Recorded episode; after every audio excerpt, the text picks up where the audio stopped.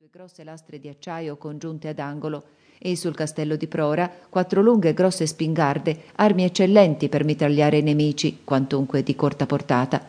Inoltre aveva un equipaggio numeroso, fin troppo per un legno così piccolo, formato da una quarantina di persone, malesi e daiachi, per la maggior parte attempati, ma ancora solidi, dai visi fierissimi e con non poche cicatrici, ciò che indicava come quegli uomini fossero gente di mare e anche di guerra. La nave si era arrestata all'entrata d'una vasta baia, entro cui sboccava un fiume che pareva abbondante d'acqua. Numerose isole, fra cui una grandissima, riparavano la baia dai venti di ponente, tutte cinte di scogliere corallifere e di banchi e coperte da una vegetazione foltissima d'un bel verde intenso. La Marianna si era arenata su uno di quei banchi che le acque nascondevano e che in quel momento cominciava ad apparire, continuando la marea ad abbassarsi. La ruota di prora aveva toccato molto profondamente, in modo da rendere impossibile lo scagliamento col solo mezzo delle ancore gettate a poppa via e alate all'argano. Cane d'un pilota! esclamò Janez dopo aver osservato attentamente il banco. Non ce la caveremo prima di mezzanotte. Che cosa ne dici, Sambigliong? Un malese che aveva il viso assai rugoso e i capelli biancastri e che tuttavia sembrava ancora robustissimo, si era accostato all'europeo. Dico, signor Janez, che nessuna manovra riuscirebbe a toglierci di qui senza l'aiuto dell'alta marea. Hai fiducia in quel pilota? Non so, capitano, rispose il malese, non avendolo mai veduto prima d'ora. Non di meno. Continua, disse Janez. Quello d'averlo trovato solo, così lontano da Gaia, in un canotto incapace di resistere ad un'ondata e di essersi subito offerto di guidarci, non mi pare chiaro. Che abbia commesso un'imprudenza ad affidargli il timone? Si chiese Janez che era diventato pensieroso. Poi, scuotendo il capo come se avesse voluto scacciare lungi da sé un pensiero importuno, aggiunse Per quale scopo quell'uomo che appartiene alla vostra razza avrebbe cercato di perdere il migliore e più poderoso prao della tigre della Malesia? Forse che noi non abbiamo sempre protetti gli indigeni bornesi contro le vessazioni degli inglesi?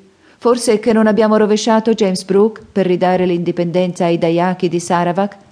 E perché mai, signor Janez, disse Sambigliong, i daiachi della costa si sono messi in armi improvvisamente contro i nostri amici?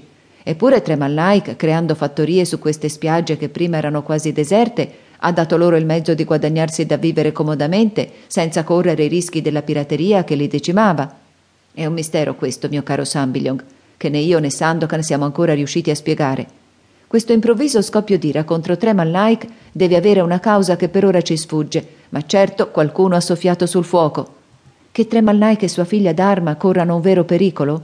Il messo che ci ha mandato a Monpracem ha detto che tutti i Daiaki sono in armi e sembrano presi da un'improvvisa pazzia, che tre delle fattorie sono state saccheggiate e poi incendiate e parlavano di massacrare Tremalnaik.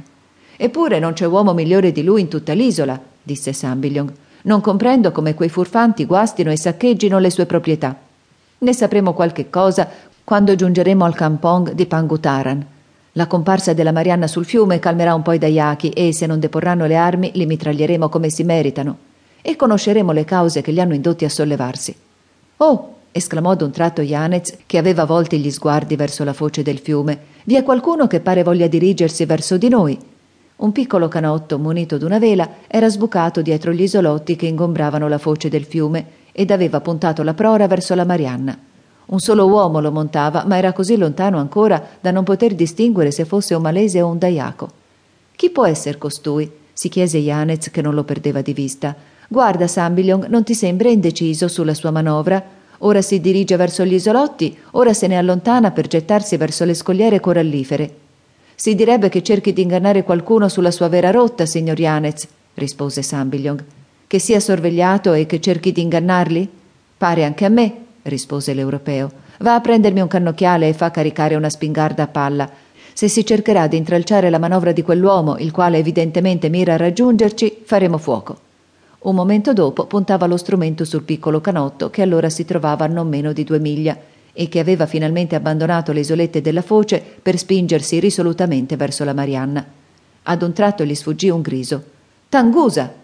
Quello che Tremallaik aveva condotto con sé da Monpracem e che aveva innalzato alla carica di fattore? Sì, Sambigliong. Finalmente sapremo qualche cosa su questa insurrezione, se è veramente lui, disse il Daiaco. Non mi inganno, lo vedo benissimo. Oh, che cosa avete, signore? Vedo una scialuppa montata da una dozzina di Daiachi che mi pare voglia dare la caccia a Tangusa. Guarda verso l'ultima isola.